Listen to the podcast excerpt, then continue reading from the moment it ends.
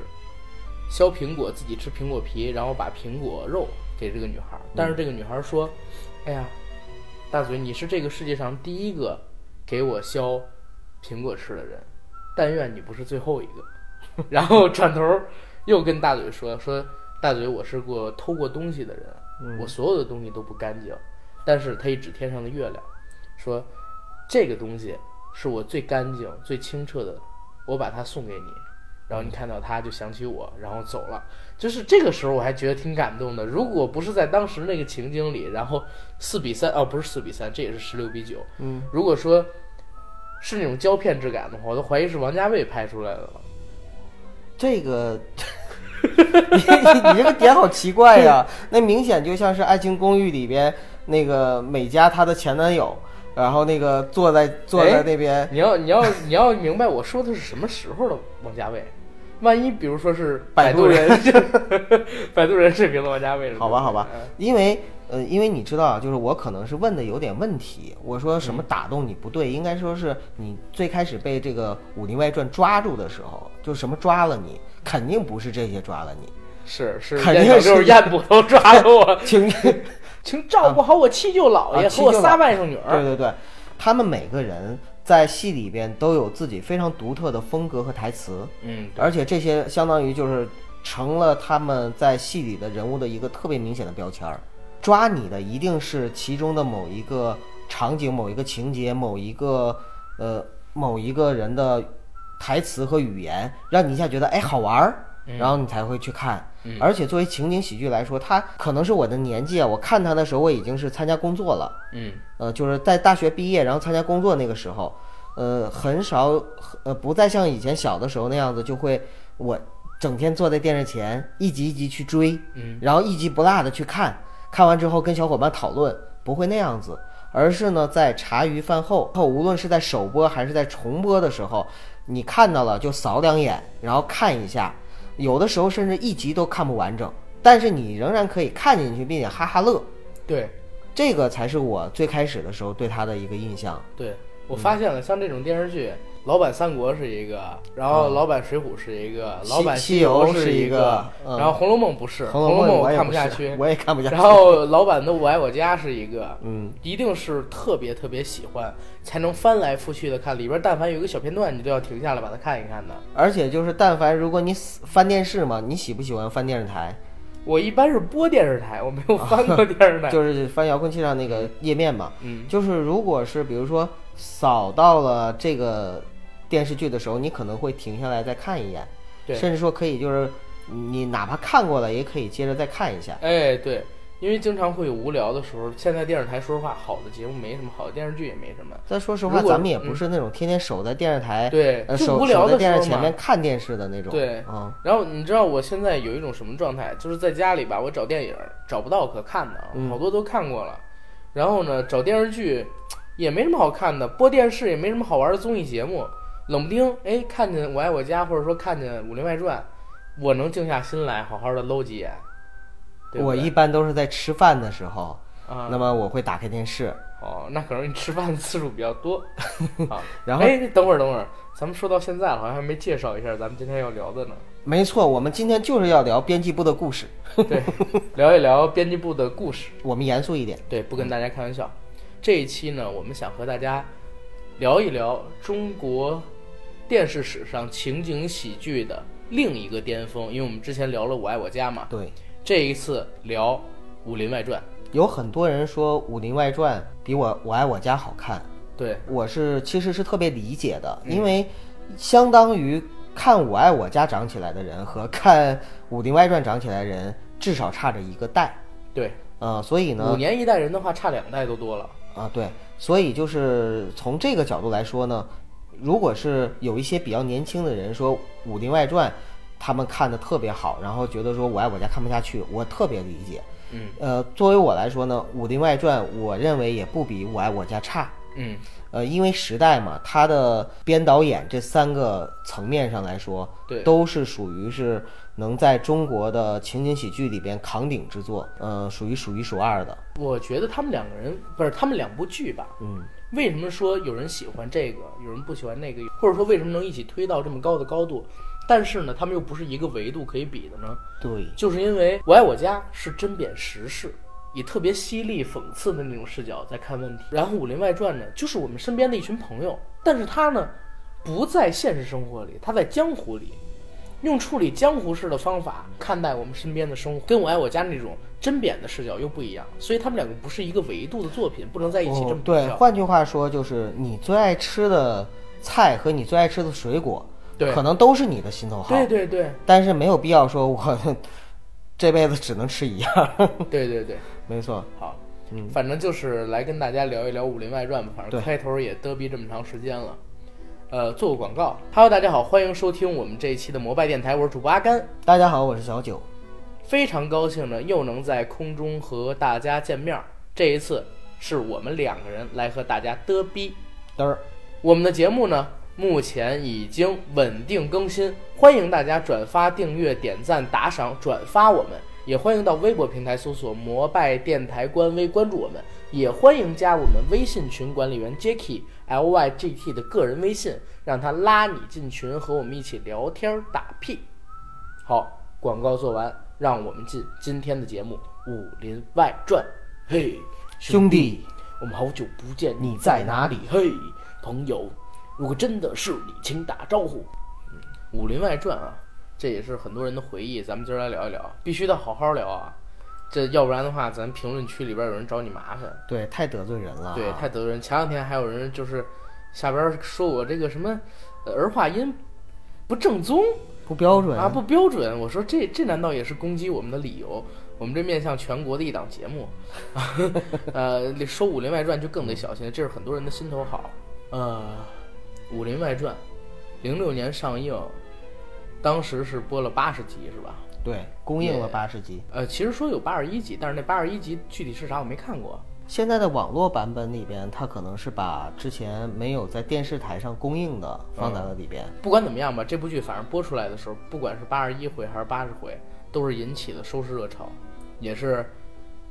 近十年来吧，我觉得在电视台重播次数仅次于《西游记》，甚至说比《西游记》还要多的一部电视剧。还有《还珠格格》呢？ 《还珠格格》最近几年已经播的很少了，啊，近十年哈，你刚才对说近十啊年对近十年，对对，也捧红了很多的明星。这部剧大家太熟悉了，咱们就别像以前似的念百度百科了。嗯，呃，直接就进，比如说咱们喜欢的角色、记忆深的情节，还有我们知道一些八卦外延环节，怎么样？我们先聊一聊这个剧本身吧。行，你接触这个剧，你印象深的地方是哪儿？可以说，我接触这个剧的时候呢，是在，嗯、应该是它重播的时候，因为嗯一六年的一月份它刚播出的时候呢，一六年，一六年的一月份，零六年，啊，零 六年，口误，不好意思。呃，零六年一月份，它刚刚在电视台播出的时候，我是不看电视的，嗯，因为那个时候我是处于大四下学期正在找工作的时候，哦，呃，所以那个时候完全不看电视，即使这个戏很火，我也不看。嗯，那么后来呢，是到了毕业之后，相对稳定了一些之后呢，有的时候可能会在电视上扫一扫，所以可以说我没有完完整整的，就是从头到尾的把这个剧这个剧连续的看一遍。嗯，但是我印象特别深刻的是，或者说他直接抓住了我的地方，就在于我记得我看的第一集，呃，就是秀才用他的舌战莲花的 妙口哦，说死了说死那个了姬无命命，啊。你是谁？你从哪儿来？你对去哪当时我就觉得，哦，我操，太贫了，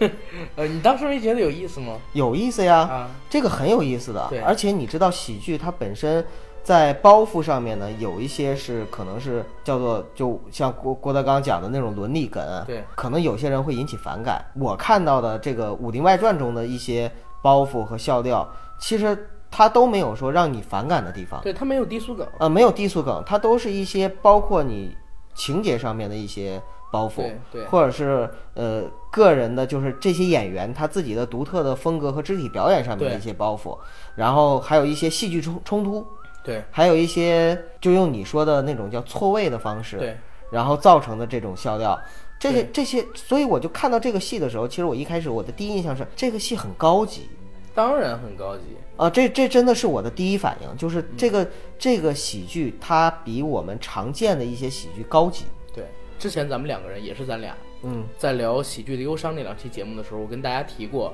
说我看过的一些喜剧理论的书籍啊，讲到过三个词。嗯，现在我想起来了，第一个词我当时跟大家说过是解构，嗯，第二个词呢是节奏，嗯，第三个是错位，嗯，就是这三个是组成一个喜剧的最基本条件，或者说最重要的三个条件。没错，然后《武林外传》，我们可以用它来举例子，它就是一个把这三种解构、节奏、节奏错错位位发挥到极致的剧。先说什么是解构，一件很普通的事情，比如说今天我呢坐了一辆公共汽车，可能有半个小时的时间，下了公共汽车走了二百米，到了公司，然后打卡，打完卡。换衣服，坐到我的工位上，开始一天的工作，这是一件很普通的事习以情。为常的事情，对？吧？嗯。但是呢，解构就是先把我刚才说的这些事情全部打散，加以润色。比如说，我是踩着滑板去车站，等我到了车站等车的时候，突然之间滑板滑了一下，我被它撞死了。这就是结构加润色，很普通的一件事情。你把它先打散之后，你添加上各种各样的东西，它就变成了一个新的玩意儿。然后节奏是什么？就是我们之前讲到，所有作品都有节奏，节奏只有在停止的那一瞬间，观众才知道自己刚才在节奏里。也只有通过节奏，才可以让观众迅速的陷入到情景当中去，跟着你的情景一起去走。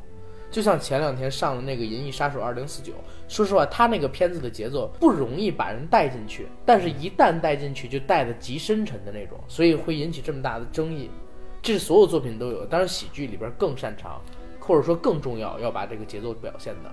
然后错位，上一次我没有讲，错位是什么？错位是造成喜剧的最重要、最重要、最重要的原因，就是这三梗。第一，羞羞的铁拳里，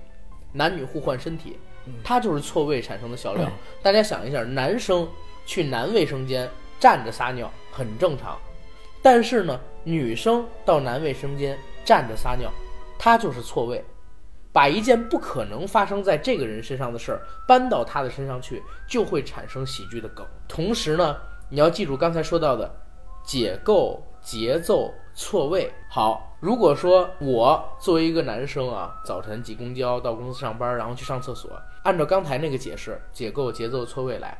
我跟一个女生灵魂互换，我到了她的身体里边，我去挤公交车，有人碰到了我的胸，我是男生，哎，我大大咧咧的往人身上靠，这个其实就很搞笑，嗯，对不对？另外那个人男生反而觉得不好意思，或者说对我起了色心，想要勾引我，我还是按大老爷们儿那种方式给了他一嘴巴，但是我打不过他，被他给打了，这也是一个笑点。哎呀，我已经对想到了马蒂光着身子开门给赵阳 看的镜头。对对对，然后等我到了公司，我忘记了自己跟女生已经互换了身体，然后我直接去了女的卫生，我直接去了男卫生间，然后站着小便，结果尿了自己一裤子，这也是笑点对吧？嗯。但是你想，刚才我提到的故事里边儿，它的笑点是递进的，一个比一个大，一个比一个大，对不对？嗯，那如果说在处理的过程，或者说我们在表现的过程里边，我们逐渐的把这个矛盾升级的点啊，这就是一种节奏，逐步、逐步、逐步、逐步的扩大，然后到最后，我发现自己尿了一裤裆的时候，啊一声特别大的喊，它是不是就是一个很好玩的喜剧？对，没错。你刚才说的这个解构、节奏和错位，其实我我我给你补充一下，解构这一块儿呢，应该说在喜剧里面做的比较好的是周星驰。那当然，啊，解构大其师实他嘛的无厘头本身就是一种解构，对，呃，节奏的把握，然后还有就是那个错位。嗯我手上拿着呢是一个我在贴吧上找到的《武林外传》的一个没有拍被删除的八集剧本中的一集。嗯，叫做李大嘴身怀莫名胎。我为什么把这个拿过来看呢？是因为第一，我们在正剧里是没看到这个戏的，嗯，但是呢，它确实被宁财神写出来了，嗯嗯呃，只是没拍。它里边李大嘴是真的怀孕了，嗯，当然很荒唐嘛， 这是一个不可想象的事情哈、对。而且还有就是，但他是真怀了假怀了，在这个剧本在这剧本里是真怀了。真怀孕，啊，真怀孕，但是后面那怎没没怎么没做到的啊了，后面没了，一直就是这个故事就到婴儿啼哭的声音出现。 除了这个以外，还有一个啊，就是李大嘴这个人，嗯，他叫李李秀莲，对李秀莲儿，对，这本身也是一种解构和错位，对。对吧？一个男，一个大老爷们儿叫了一个其李秀实是李秀这莲样这样他的们名字，每个人的嗯名字对都有来历，都有来都历，典故。对吧？然后包括佟湘玉，佟湘玉其实郭富荣金就镶是玉郭嘛，芙，对呀、因为郭郭芙巨、侠，郭啊郭芙芙，什么郭芙这 是？然后对郭巨侠郭啊就巨是侠就靖是嘛，郭靖，呃，嗯，妙笔书生吕秀才，对不对？这都是都是有来历的。为什么叫《武林外传》呢？都是武林中人。我想起来一个点，嗯，我当时看到《武林外传》的时候，第一反应是《武林外史对呀、他就是不不不特地不拿搞了一个梗啊。啊，对啊，就《武武林外史》，所以嗯我我我开始看的时候，我还是抱着说，哎，是不是那个《武林外史》去看新翻拍了？结果发现不是。后来呢， 我在当时还是玩玩 BBS、玩天涯等等，嗯，玩猫扑，在天涯上看到好几个帖子，就是扒一扒《武林外史》，点进去了，我想看看他们扒一扒佟湘玉啊、闫妮儿啊、呃、姚晨啊什么的，结果发现扒的是古龙的《武林外史》，所以就是在一开始的时候，我经常把《武林外传》和《武林外史》搞混。对嗯你也是蛮厉害的，这两个颜值啊， 这个剧情啊什么的差都好多啊不。是黄海都是冰还在蛮帅的，但不是，都是看那个天涯上的帖子嘛。嗯，嗯天涯我都几乎没怎么登过。好，没事，这这个无所谓。接着来说这个《武林外传》，刚才我提到三个词嘛，解构、节奏、错位。错位武林外传》是最起码在我看来啊，它是把解构跟错位表现的最淋漓尽致的大陆的喜剧作品，你刚才说的节奏，节奏也很不错啊，但是跟另外两个比起来稍微差一点点。为什么我说解构跟错位这两个表现的最好？它是双重，甚至说是多重解构啊。我们日常生活中的小事儿解构了一遍，对吧？然后呢，又把各种武林或者说武侠小说里边的情节解构了一遍，嗯，打成细枝末节，把这些东西插到一起来做错位，它是一加一大于二，甚至超过十的效果，明白吗？我印象最深的那一集，突然开始唱起了饶 舌，你还记得吗？就是一个古代人，尤其又是像武侠小说里边那样的人物，我们都有一个固定化的模式印象。突然之间，然后他开始唱饶舌，开始快嘴，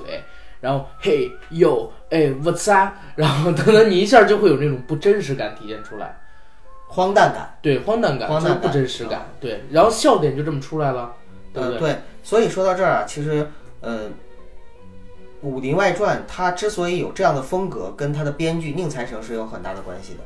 因为宁财神他本身就是写网络小说起家的，而在很多的网络小说里边呢，本身就带着大量的，比如说古代角色说现代化，对，做现代事儿，对呃，或者以现代的这样的思维方式或者说是语言去表达，嗯，呃，所以其实从这一点上来说，《武林外传》它就比《我爱我家》要更新，因为它对迎合了现在这个时代和时代的语言。再者说啊，就是《武林外传》和《我爱我家》它的笑点的方方式是不一样的。就是我去评价的话，他们那种叫幽默，而呃，像上镜啊、宁财神呐、呃沙溢啊，他们的这一代呢，我更倾向于叫搞笑，对对吧？它是它是两个概念。对。那现在叫什么呢？现在这个是又过了十年，呃，又过了十年，现在你给我说一个作品吧。说一个作品，那也不太好说。我操！ 要有个什么作品的话，我还能就是比如说去评价，或者说去定位一下。好，《武林外传》在我刚才说嘛，它的解构、错位淋漓尽致，然后做到巅峰，节奏这一块其实也不差。嗯如果说大家有关注的话，《武林外传》里边经常会有，嗯，情绪递进当中出现一个小的情景剧，突然呢，演员到了一个白色背景框的屏幕里，然后他们开始演一些跟主要的剧本或者说当集的剧情无关的东西。就是剧中剧，对，嗯，这种东西为的是什么？就是需要让你被演员的表演所带动，情绪舒缓下来。因为那个节奏到这部剧的这个片段的时候已经结束了，下一步开始的是把你带到一个新的节奏里边去，所以他对节奏的把控也很好，解构、节奏、错位能做好两个，你看看他已经成为经典了，对吧？你说这个真的相当专业。啊为什么？因为我看的时候，我一直在想，啊，是不是时间不够，拿你来凑那那不会不会不会，啊？开他玩笑他也啊，他一定要让你出来的嘛。然后对宁财神确实像你刚才说的，宁财神也是一个天才吧？嗯因为我刚才又看了一下他的个人介绍，他居然是少年班，嗯，对吧？就是智商超高，然后魄力，呃，十几岁就进大学，然后去学习的那种孩子。是不是就是因为智商太高了，实在是没有什么可以寄托的东西了，所以就追寻一些别样的刺激，让自己随便打了俩耳钉儿是吗？ 我知道你想说的是这个，是吧？对不对？我想说，他参加《非诚勿扰》当嘉宾，看那些二十四位女嘉宾，你嗯看鸡有什么意思？ 哎，不是哎看女嘉说什么呢看女嘉宾说有什么么？看女嘉宾有什么意思？你怎么知道他们每每次那个就是供的那个伙食都是有机的？现在中国还有无机物吗？不反都正是有反机正都作是物有了机吗？蔬菜哈。对啊，都是有机蔬菜嘛。行嗯，我们对聊聊聊的话题非常的绿色和环保。对对对对对，宁财神嘛，就是因为生活没有寄托，嗯，打俩耳钉儿。其实我还是挺喜欢宁财神的。呃，你知道我为什么喜欢他吗？不是因为他拍了这些戏，嗯，我是在微博上面那个时候，宁财神我记得很活跃，呃，他一直都很活跃，现在也是，但是好像那个时候他算公知吗？现在不也是吗？ 你别看不起人好不好？人家好几百万粉丝呢。是，都是大 V 嘛。当对时你，我记得我关注的几个人都纷纷落马， 你像什么薛蛮子， 然后宁财神呐、好 像好像真是啊，啊，黄海波 对呀、好像好像高都虎啊都纷纷出出出事儿。当时真的还挺挺，我都关注了，而且我用“落马”这个词，好像显得咱们不是特别阳光健康。啊，纷纷出事儿哈。对，纷纷出事。纷纷为朝阳群众举报。对啊，哎，你说会不会以后再出现一个情景喜剧叫《朝阳外传》？然后这个外传呢，就是有一群朝阳大妈，然后每天起早贪黑的练广场舞，在练广场舞之余呢，就是监督社会舆情。我就问你，你会看吗？我会看，啊，那只要他敢真拍这些明星的事儿，比如说，呃，宁财神怎么打耳钉什么的，啊我就会看。那只要你有人看有市场，那么就有可能会出现这样的作品。真的有可能嗯，朝阳大妈现在就是已经全球驰名了，对吧？朝阳群众不是朝阳大妈，啊，朝阳群众，还有这个 A P P 呢，你知道吗？我下了一个朝阳群众 A P P，专门就是说你在路上如果看到的任何违法行为的时候，啊你都可以在这个 A P P 上举报， OK，好，还是说《武林外传》好不好？咱们俩越说越远。《是吗？我们对说的是什么？武林外传好》哎，《武林外传》这部剧，我觉得超有意思的一点，就是除了我刚才说的这些喜剧理论方面的东西，更多在哪儿呢？它真的是把我们印象中的武林人物，哎，给生活化了，或者说给时尚化了。现代化了。不，就是时尚化，但现是代化都不一定，就是时尚化。嗯，好吧，时尚化。对，因为我，呃，还是举集里边的例子，嗯然后再来做约。大嘴有一集是和无双比做菜，大家都爱吃无双的，不爱吃大嘴的。大嘴生气了，别人说你可以去买菜呀。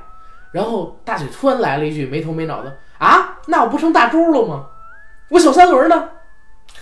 你听过这个梗了吗？当然听懂了，直接跨到炊事班了嘛。对，直接啊跨到炊事班的故事，因为大周大周对就是在炊事班里边采购，对，骑着小三轮儿各种采购的那个人。所以姜超扮演的李大嘴直接在这里边说：“哎，我小三轮儿呢？哎，我成大周了。” 然后我就知道哦，穿了穿了，这是一个。再有一个是什么？还有一集，小贝呢跟家里边吵架，然后想学小米做乞丐，呃，就在家门口要饭，结果睡着了。睡着之后发现自己回到了现代，或者说穿越到了现代。嗯，到现代之后发现同福客栈变成了一个旅游景点儿，栖霞镇呢变成了一个摄影景区。他在当时的同福客栈给大嘴打下手，大嘴成了老板。闫妮、姚晨、沙溢他们都出现了。里边儿闫妮还特地说了一句话，说“健康快车，我演谁谁谁”，就是这种不现实感，或者说就是荒诞感越来越强。在看这部戏的时候，时不常就会跳出来刺激一下你，甚至说还有一集居然用到了穿越梗。我一直认为《穿越时空的爱恋》是国内穿越剧的鼻祖，但是，呃，好像《武林外传》也没比它晚几年嘛，而且比它开的脑洞更大，就是居然有穿越时空的旅行这种脑洞出来了。有一个想自杀的人来到了栖霞镇，来到了这个时代，寻找还没有成年的莫小贝，让他杀了自己，以达到自己自杀的目的。我说这个是真是脑洞大开，以前从来没看过，因为我在看《武林外传》的时候，十三岁，你想想，我记得特清楚，那个时候是一个冬天，我趴在被窝里写作业，我是那天那几天住在我奶奶家，我爷爷、我奶奶、我，我们三个人一起看一个二十一寸的彩电。啊，那然你后是在电视上看到的？对，我看的首播，我看的首播，当时是，然后看的这个《武林外传》，当时觉得非常非常有意思。嗯，然后你说， 《武林外传》它最开始第播第一集的时候啊，其实没有太多的播放量，但是到第二集的时候，点击率一下子就上来了，点击率还是收视率？收视率一下子，对对，收视率一下子就上来了，你不要什么都想着点击啊，你那真是。而且还绿了，是吧？对，还绿了。就是我觉得啊，《武林外传》里边它的这些笑料呢，我们之所以就是记忆犹新，或者说当时特别的好，是因为它是中国第一部。第一部什么啊？它不第是一部剧步不是第一步，把这些东西，把网络化的语言的东西放到了情景喜剧里。啊，对对对，你的以前的情景喜剧《炊事班的故事呃没有军旅》，生活的当然元《素。炊事班故事》也是非常好的一部，大家都很喜欢，对真喜吧？啊欢，咱们回头也可以再做呀。 中国情景喜剧咱们都做一遍，呃，就怕人家烦。呃，不会反的。呃，那个我我特别喜欢的一部是《候车大厅的故事候车大厅啊候车大厅对也有这个啊英达的，》。呃，对， 因为我觉得那里边的那几个人挺好玩的。嗯，然后呢，呃，但是之前的这些情景喜剧，成功的也好，你像《东北一家人》啊什么的，还是失败的也好，它都没有说像《武林外传》那样子，把网络时代的这些语言和对语体，然后呢放在电视上面去展现，并且展现的这么淋漓尽对，致。可到了后来，《爱情公寓》这么干了，但是干的极其尴尬，迷之尴啊，尬。而且吧，其实就是这部戏之后有很多模仿他的戏，对，呃，包就不括行了龙门镖局龙门镖局啊什么的，就是但是这些人都是画猫，对画画虎成猫吧？画虎不成反似犬。啊，画嗯虎不成反似犬。对，但是有一点啊，还是回到刚才那个观点，我说宁财神是个天才，嗯，就是哪怕他不行了，弄个龙门镖局，最起码段子都是原创的对，啊。而且龙门镖局，我至今觉得是有几个很不错的点的，尤其是它的宣传广告特别有意思。我记得当时是龙门镖局播之前，在各大卫视造势嘛，造势是怎么造势？就是播他的广告，居然是剧中人物广告，扮演那个叫郭芙蓉对吧？她女儿的女孩儿，然后去当铺要买东西，说老板，你们这儿有没有什么什么什么东西？老板说有，有没有什么什么什么东西？有，有没有什么什么东西？老板说有，可是问的是盗墓的，老板给了一个洛阳铲，最后他说有没有那种就是我想去哪儿就可以去哪儿，想要什么就可以有什么的东西？有，然后老板爆出了一个哆啦 A 梦，你知道吗？那 哆啦 A 梦是真人扮的，穿着一个毛茸茸的服装啊，救命啊，救命、啊，救命、啊，在那儿喊，这个就是梗啊，就是脑洞大开啊，所以我说宁财神哪怕说不行不行的。最起码段子都是原创其的，实而且有笑点。呃，其实《龙门镖局》本身啊，也不是一个质量很差的剧，看跟谁比。呃，对，看跟谁比。然后另外呢，就是呃，我觉得呃，像《武林外传》，它之所以就是成为经典啊，呃，一定就像《我爱我家》一样，是天时地利人和，对对很多东西组合在一起对，才会成为经典。你看上镜，导演上镜，导演宁财上神镜，编剧宁财神之后，也没有过这样伟大的作品了。再对吧加上演员，一众演员，对对对演员有两部分，一部分是《炊事班故事》的原班人马，对另外一部分呢是像闫妮、姚晨，包括于恩泰，包括王莎莎演的莫小啊贝，对于恩泰啊、哦，我刚才一直想吕秀才的扮演者叫什么名儿，才想起于 恩泰。对，就是他们这些人之前也演戏，但是都是因为这部戏红的，对，真的就是因为这部戏红火。包括像现在闫妮和姚晨已经成为了，算是咖位非常非常大，而且也是姚晨咖位很高，闫妮儿稍差一些。闫妮儿，我现在特别喜欢，尤我其也是看现在了也她很喜欢拍《情圣》之后，我就觉得对哇，这个女人逆生长啊，对，而且越来越年轻，越来越真的漂亮这个喜剧片儿里边儿，闫妮有点像范伟这样的存在。最近几年， 大家真的最近几年，大家看一下国内的喜剧电影、嗯喜剧作品，都离不开范伟跟闫妮，或者说十部里边儿最少有六部吧就。是延戏他们总俩有要关系找他们对，啊，总要找女他的们。就是闫妮，男的就是范伟。其实说实话，就算是在一部烂片里边，他们的表演也是可圈可点的，对啊，只是片子太烂而已。对你像在《武林外传》里边，正是因为编导演这三方都是非常的强大，嗯，而且碰撞出了真正碰撞出了火花，嗯所以这部戏才成为非常经典的戏。对，我之前在看一个新闻，是《武林外传》的公司起诉宁财神他们的龙门镖局，龙门镖局，，因为呢，就是说龙门镖局呢，它可能涉及到侵权，呃，拿《武林外传》去打宣传，对，嗯，有呃，这样的一因个说法，因为他在里边已经很明确的说了，他妈是谁，他是谁，他爸是谁，说就那白了，个，观众就是冲着我看《武林外传》的续集去看的，对呀、龙门镖局、武林外传、龙门镖局正好就是佟湘玉他家嘛，对，对吧？就是这一票人的子孙，可惜就是演员不是原班人马，对观众看的时候呢，就看不出原来的感觉，哎，但是我也在想一个问题啊，就是咱们看起来非常伟大的这些戏，或者说非常非常经典的这些戏，是不是只有在这种特定的时代背景下才能做出来？就比如说咱们想《我爱我家》诞生在什么时候？九三年，对吧？嗯其实大家也知道，八十年代末就是九零年这两段时间，咱们国家是刚刚经历了一段很灰暗的时期。嗯，九零年代初，就是从九二、九三、九四，思想又重新开放，对吧？一下就从那种禁锢的思维里边爆发出的热烈的生命。我爱我家又顶着这么大的压力上了一个针砭时事，各种讽刺啊，那可是气功热，老干部不作为、不退休、走关系、找后门儿等等，全部都讽刺了一遍。还有小市民，对呀、反正就是你让我想到的，包括说下海国企改制都讲，好作品都是憋出来的，对，就是他需要 也不能这么说呀，咱们这就不是憋出来的嘛。 所以咱们这不算什么好作品。好，呃，然后你看，再到《武林外传》，嗯《武林外传》的时候，正好是中国刚刚开始互联网普及化的时候。呃，也加入了 WTO，对，就是经济开始走了嘛，嗯大家开始有一些精神需求，或者说有比之前的晚会相声、晚会小品更高一档次的这种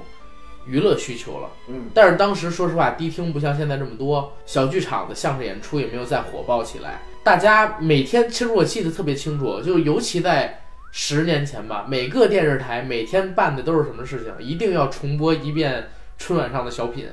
对，或者说各种晚会上的小品，就想想大家那会儿已经缺乏笑声，缺乏到了这种地步，一个小品可能说看十几二十遍还是会笑。所以现在孩子们，你们知足吧，对啊，你武们林能看到那么多的喜剧作品，对啊，《武林外传》就是赶上这么一个节点，《武林外传》正好赶上互联网普及化，然后第一波网络流行语出来，然后当时呢，它里边种种后现代的解构，也是因为大陆开始引进了好莱坞的作品，大批量的涌进啊，而不是说像之前一样只在这个大型城市里边有，对我们的青年吧造成极大的冲击。八零后一代开始觉醒，九零后一代开始逐渐的建立自己的世界观，他才能接受这样的作品。你要是早十年，《武林外传》不可能火，大家看不懂。如果说再过就是10没年有那样的语体和语境。对，现在在现在让小孩儿去看《武林外传》，他又会觉得，哎，这太太 out 了，太老了。尤其像现在咱们的网络流行词，基本上是一年就要一变。对我前两天你知道吧，就是去年出了一个什么事儿？是去年还是前年？傅艺伟查出了吸毒，对吧？然后天涯上边呢有一个帖子是预言帖，十几年前在零三年的时候就说看到傅艺伟跟那个其他一个女演员吧有过吸毒的经历，碰到他们了。当时呢，我就点开那个帖子看，零三年的网络用语什么偶。就是偶的一个女朋友，单人旁那个网上冲浪大侠、大虾、大家菜鸟，我操，天雷滚滚，我都觉得这就是网络的石器时代啊，对吧？其实没几年，对，真的没几年，就是现在的社会变得太快，不是我看不明白。一个好作品的出现，它是有必然性也有偶然性。对所谓的必然性是说，在不同的时代，一定会出现迎合这个时代，然后也是被大家所呃对，也认是可的。被大家所认可的，甚至引领这个时代风潮的这样的作品。对，所谓偶然就比性如是说摩说，拜电台，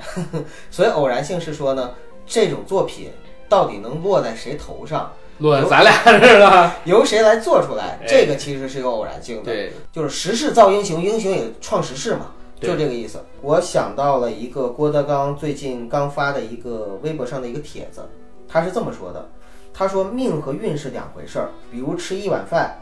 无非是吃和不吃两个结局。吃了之后，经过消化被排泄在厕所，这就是命；没吃的那碗得以摆在厨房，这就是运。但摆久了，饭会馊，会长毛，最后扔在厕所，这还是命的事儿。有得必有失，有失必有得。聪明人得福多，得祸也不少。拙笨者，哎，后边我就不念了，跟我说的没关系啊。就是说他那个比方，未曾清贫难成人，不经打击老天真。自古英雄出炼狱，从来富贵入凡尘。嗯，然后后边忘了，哎，不过哎呀，我我真是特别喜欢老郭的文采。老郭呀，我觉得老郭其实没啥文采。为为啥我觉得老郭没啥文采啊？他是看了太多的这种传统段子。那你说啥叫文采啊？是你听我说呀、他是这种东西信手拈来。你还记得当年闹出的笑话吗？老郭就是天天说自己爱这个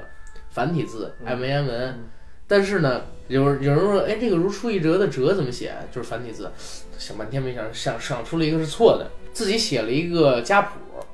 家谱里边的字儿啊全是错的，你知道吧？用的繁体字，结果写的字儿全是错别字，就这个家谱，你把人这个云收回来有什么用？其实这个正正是恰恰说明了一点什么呢？就是说我们怎么样去定义这个文化，对，不是，我是认为他是有意，嗯，无文化，不是文化这个东西啊，本身就是，呃，你说把字儿写得清楚，嗯，科班出身，认识很多字儿，这叫做文化。不不，我我没有我没有这么理解，我只是举个例子，就是老郭有一个什么毛病啊？通过这个事儿，我但刚才可能表述的不是很明白，老郭有一个毛病，就是特别爱卖弄，你知道吧？对，兔子有。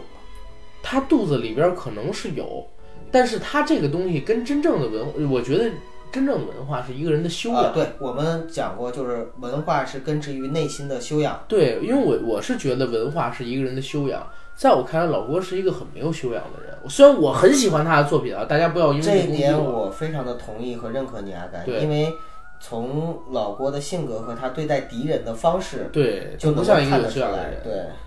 对，说相声盼着死同行，嗯，嗯啊，而且老百那姓都知道那咱们种这那行不团种结。睚眦必报的那种性格，对，其实我我在这儿我稍微带一句老郭啊，就是带一嘴，在一六年的八九月份之前，我从来没有听见过曹云金跟何云伟两个人说郭德纲任何一句不好。大家仔细回想一下啊，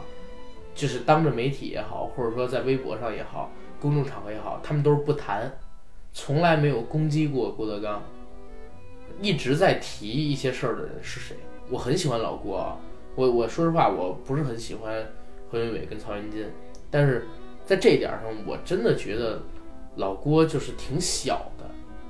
这不是小人的小，就是气量太小了。可是我一直觉得郭德纲在我的心里的定义就是一个真小人，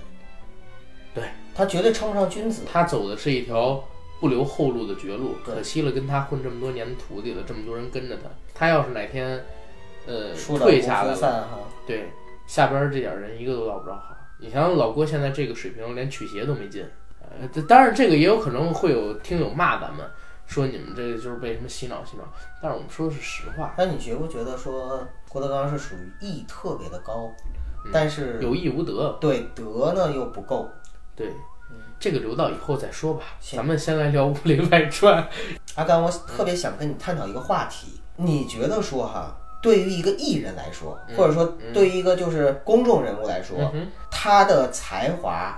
和他的一些德行，或者说一些行为。哪些是你觉得说才华可以大过他的这些瑕疵？哪些是即使有才华，但是他的瑕疵你也没有办法接受？其实我我是这样啊，我先说一个我的观点，我认为没有人是圣人。对，这个肯定啊，我从小到大我一直就抱着这么一个观点，因为我见过好多所谓的这个我们心中的圣人干就是像狗一样的事儿，你知道吧？不用说像狗，就你只要想，哪怕我们心中再完美的一个人，他都要吃喝拉撒就可以了。对，就是没有人是圣人。你知道我从小我就一直在想，我我可能真的有点人性本恶的观点啊，嗯没有人是真正大公无私的，哪怕说父母对你，也是因为你是他的孩子，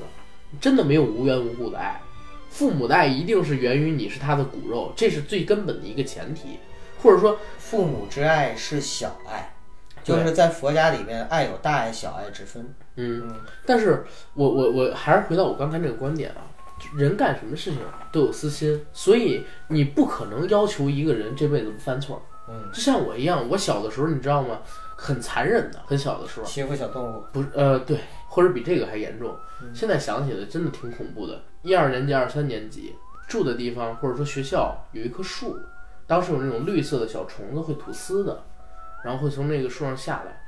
我呢会拿墨水瓶儿抓这些小虫子，用竹子或者说用小树枝儿把它们挑进这墨水瓶里去，然后拧好盖儿，回家倒一点点水放到火上烤。嗯，你就想想这个有多残忍。啊每一个孩子其实对这个世界在探索的过程中，对呀、啊出于好奇会做很多的事情。所以我所以我就认为就是人孰无错，但是你知错能改，善莫大焉，明白吗？知错能改，你是真真正正的真心悔改的，这是你的立场。这是我的立场。我想聊就是说，嗯，没有人是完美的，嗯，但是很多不完美的人能够做出一个完美的作品来。刚才咱们聊了很多宁财神的事情嗯，等会儿这还没对宁财神有个评价呢，咱们呢。啊，嗯，所以我说宁财神他是天才嘛，对就是真的他一直在，一直反正都有办法让人去注意到他，这是他牛的地方。就是很多时候就像咱们自己一样，咱们也是千方百计的想让别人注意到我们，我们做电台也是，然后我们在做其他的事情也是，都是为了想让自己的关注度或者曝光量有增加，但是我们可能永远都做不到像宁财神那样。他只是随随便便做点什么事情就能成功，这是因为人跟人的境遇不一样，人跟人的机遇、天分天赋都不一样。 对对嗯，OK，这是宁财神。但是我们也看到，宁财神在呃自己独立做龙门镖局的时候，他的这个龙门镖局和《武林外传》就差差了太多太多了。太多了。所以可见啊，就是《武林外传》，编剧是宁财神，但不能说他是宁财神的作品，对，他还或者说不能说所有的功绩都归宁财神。对他他里边其实还有导演和演员的很多的功劳。对，咱们就说一说上镜吧，导演上镜，对，因为上镜也是一个非常，反正我们是非常喜欢的一个导演。对对对，嗯好，呃，上镜这个导演，其实说实话啊，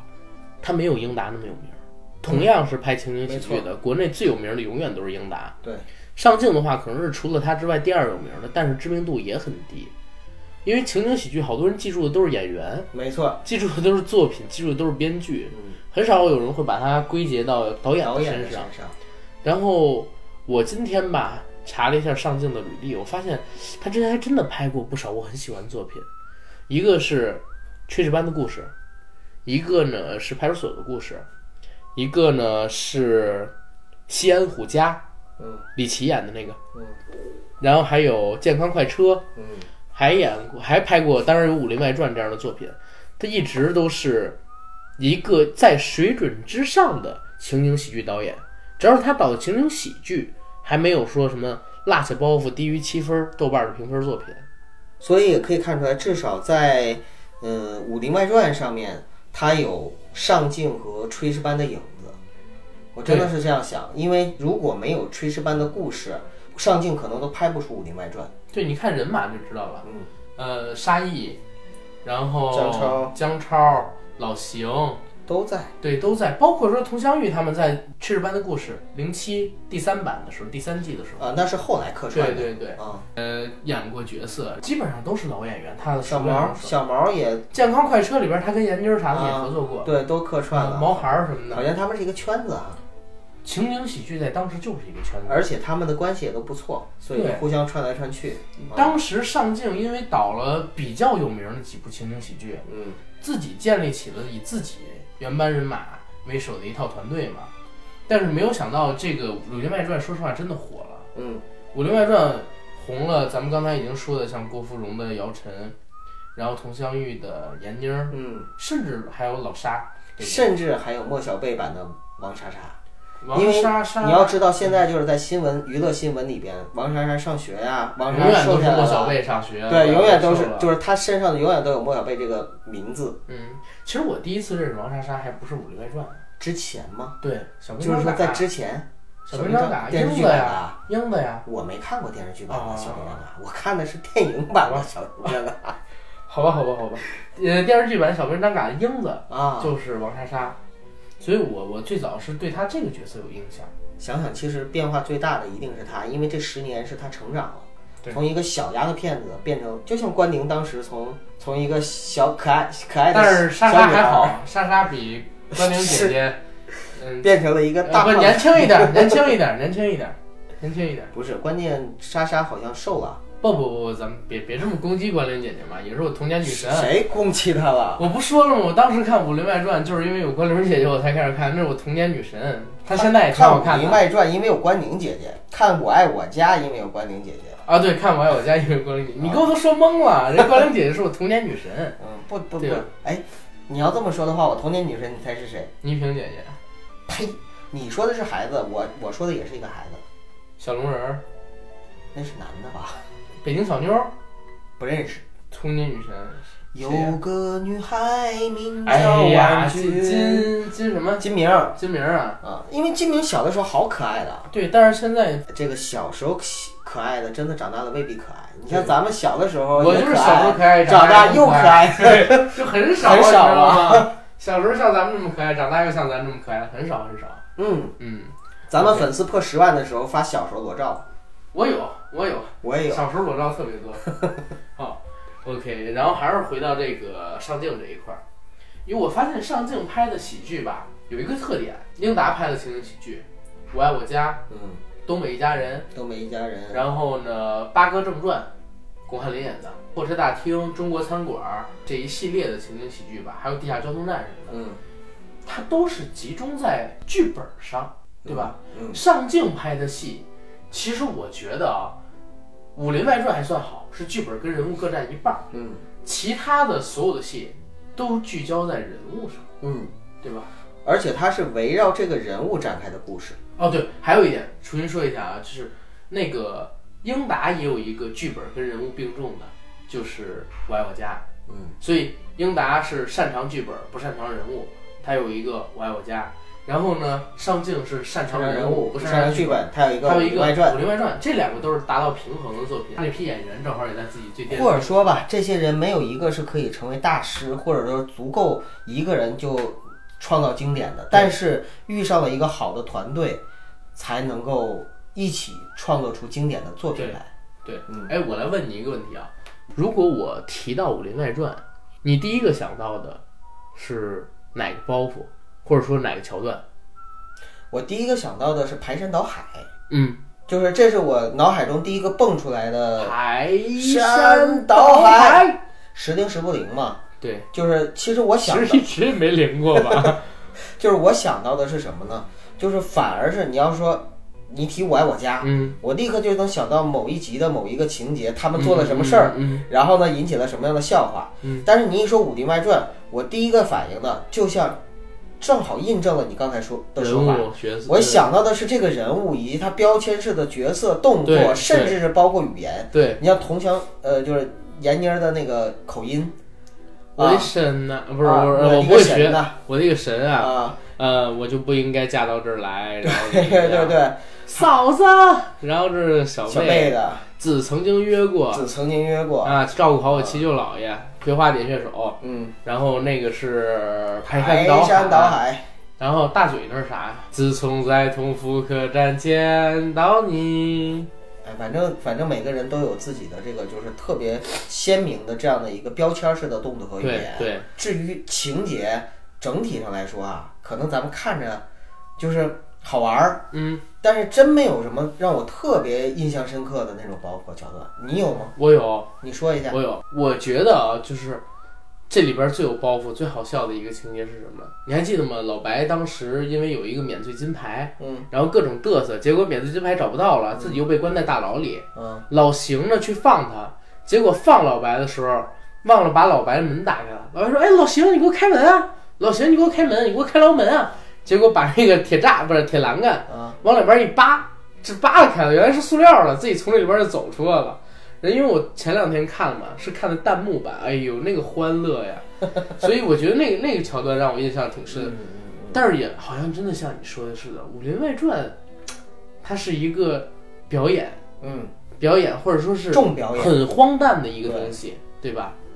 它是重表演轻情节，那你觉得这些人里边的灵魂是谁？灵魂。嗯，佟湘玉啊，男的呢？男的，老白，嗯，对，男的是老白。男的是老白，你知道佟湘玉是什么呀？佟湘玉戏是魂，对，而且是在整个戏里边，他时不时的一些点评的生活智慧，哎，对对对，是相当于一下子提纲挈领，或者说一下子把这些人给从拉那起一些个荒档诞次，荒诞里边就给整出来了那种感觉。对对嗯，所以闫妮儿大器晚成，呃有水平也有机遇。里边我还想提一个人物，就是陆无双。陆无双，陆无双，我想一个，我给你讲一个真实的事儿啊，嗯就是倪虹洁，你知道吧？对，我从小一直拿她当性启蒙来看的，我也想说，其实我是真的看着他的挺挺美美经过打过对飞机的 人，对，这点我承认。别这么说，弄得我也很尴尬。就是小的时候啊，呃，好多电视台，尤其什么广西台、宁夏台、卫视啊，整个下午不干别的，就全都是这个婷美的广告，往这个曲美来的，婷美应该我忘了，反而是这广告是就曲是美那一挺好，我记得好像是，不是婷美，婷美的。难道我记错了？哎，反正反然正后不你错听我 听我说啊，我印象特深，到现在脑子里都有印象。她穿着一个肉色的内衣，然后提了俩大胸，嗯然后跟那个其他几个阿姨说，其他几个阿姨或者姐姐，当时我年纪比较小嘛，说，哎，你这内衣不行啊，有赘肉，哎，你这个胳膊肘这边有白白肉。然后你穿这个，穿完这个之后还往这里塞一个鸡蛋，你知道吗？然后让人翻跟头，鸡蛋不会从里边掉下来。这你现在一想，特别魔幻现实，怎么可能在当时中国电视上直接拍这种东西呢？对不对？甚至说这在日本都是深夜频道才能看到的东西，但是现在的很多地方台还有类似这样的事情没有了。婷美已经很多年没啊，有不了，不是挺美，是说就是比如说像呃内衣啊，呃，然后什么那个内分泌失 调啊，什么这样的广告，就是就是比较那什么的广告，下三路的广告。对，小的时啊候，说实话，我还我真的是这个，呃，他他是我的性启蒙，我相信他也是中国很多人的性启蒙，很多人很多男孩子 对很多人不知道他的名字，但是一看他就知道他的样子。我也是在看了《武林外传》的时候才知道他叫什么，嗯，但是我可以很负责任的说，倪虹洁如果在中国作为说，呃，看着看着他打过飞机的男人以 男孩子的数量来说排名，他一定能是排在前面的。就就相当于日本老师那样是吗？ 对对，因为咱们这一代人，但是我我们现在这么调侃啊，嗯但是说实话，我们挺尊敬他的。对，当时真的是小嘛，年纪小才会有这样的情况，但是而且这种事情，我觉得那很普遍啊当然了，你好莱坞的话，我我我就是我对你最大尊重就是我想上你。好好好，然后然嗯后咱们接着来说，倪虹洁其实是因为自己性格的原因吧，没红。我觉得她好像接戏一直都是很随意的那种，而且但是现真的在保养的很好啊，啊依对然很漂亮。只是错过了他，就是错过了能红的机会。对嗯，最佳的机会。最佳的一个机会。然后吕秀才，其实我一直很看好她，她是有电影演技，对，他是博士嘛，博士生，然后专业理论啊，然后包括说他做人做事儿，而且他说实话是一个，咱们跟咱们差不多，愁就是做投资的天才。如果大家对他有了解的话，你人家不愁拍戏不拍戏。谁给你的自信认为他跟咱们差不多？ 哎呀，我也是投资天才嘛，就是嗯人家吕秀才现在早就身家过亿了，嗯，身家过亿，而且都不是一亿的事儿了，就是一直在赚钱，非常有名的一个所以有的时候你看我们看人啊，真的不能只看一方一面，方面。或者说以以一方面的成就就来评价他的人生，对真的是这样。对，接下来九哥，你还有什么要说的？其实咱们刚才说的是零六年的《武林外传》这部戏，嗯，其实我特别遗憾，或者说特别希望的是，能够再看到原班人马凑在一起，重新拍一个《武林外传》的续集。我不希望，呃，你是担心我拍不出？肯定拍不出。呃，怎么说呢？如果你能够给我宁财神、上镜、闫妮、呃沙溢他们这一系列的人马，我相信还是能拍出来的。能拍出来，但肯定不是那个味儿，而且造不成那样的轰动。嗯，那你看《武林外传》有部大电影呢，